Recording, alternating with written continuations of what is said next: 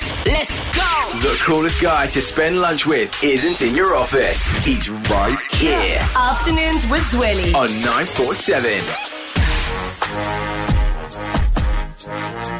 All right, let's get into News It or Lose It, where we find out what's happening in the latest pop culture. So, Coachella is on the way. Yeah, it's happening April. And it's a music festival that's been going on for years now. It's the biggest across the globe. But they're seeing a little bit of fires this year. Yeah. So Coachella, following the pandemic, they kind of started seeing ticket sales, you know, waver just a little bit. Not many people were buying tickets as quickly as they had done in years before. And I mean, this also, I feel, goes down to the fact that a lot of people lost jobs during the pandemic. So not as many people have that disposable income, if you like. Now, it's being reported now that twenty twenty-four Coachella ticket sales have fallen behind twenty twenty-three sluggish sales. In actual fact, tickets for the first weekend are still available, and that is unheard of because there are queues. I remember when I was buying them last year, it was a fight. It was a fight. I booked them in, I think, June of twenty twenty-two, if I'm not mistaken, and I was the only one out of my friends that was able to get to the front of the queue. So it was quite hectic, and to hear that the sales aren't doing that great, troubling, I would say, for the festival, particularly given that you've got artists such as Doja Cat, Tyler the Creator, and Lana Del Rey, as well as No Doubt performing. Clearly, that lineup has left some fans underwhelmed.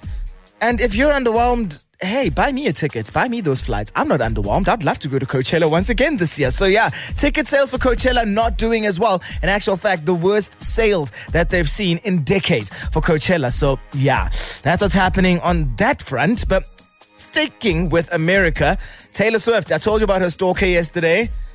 Well, Taylor Swift's stalker hasn't given up. For the third time in five days, this man has been arrested because, believe it or not, he went back to her apartment after he was released yesterday. And I'm starting to wonder, is this a stalker or is it just someone who's kind of not all well? You know what I mean? Because it sounds like there's, there's some sort of condition over here. You can't be that obsessed that... Yeah, he, he needs to get checked out. And I mean that in the most respectful way, because I know that mental health illnesses aren't something to play around with or something to joke about. You know what I mean? But I think that there may be something severely wrong with this guy if that's how he's behaving. So yeah, it is the third time that Mister Crow has been arrested now in the space of five days. Why do they keep releasing him? I guess there's a bigger legal chat to have about that one, and I'm no legal expert. But finally, good news for you. Are you a big fan of Dua Lipa?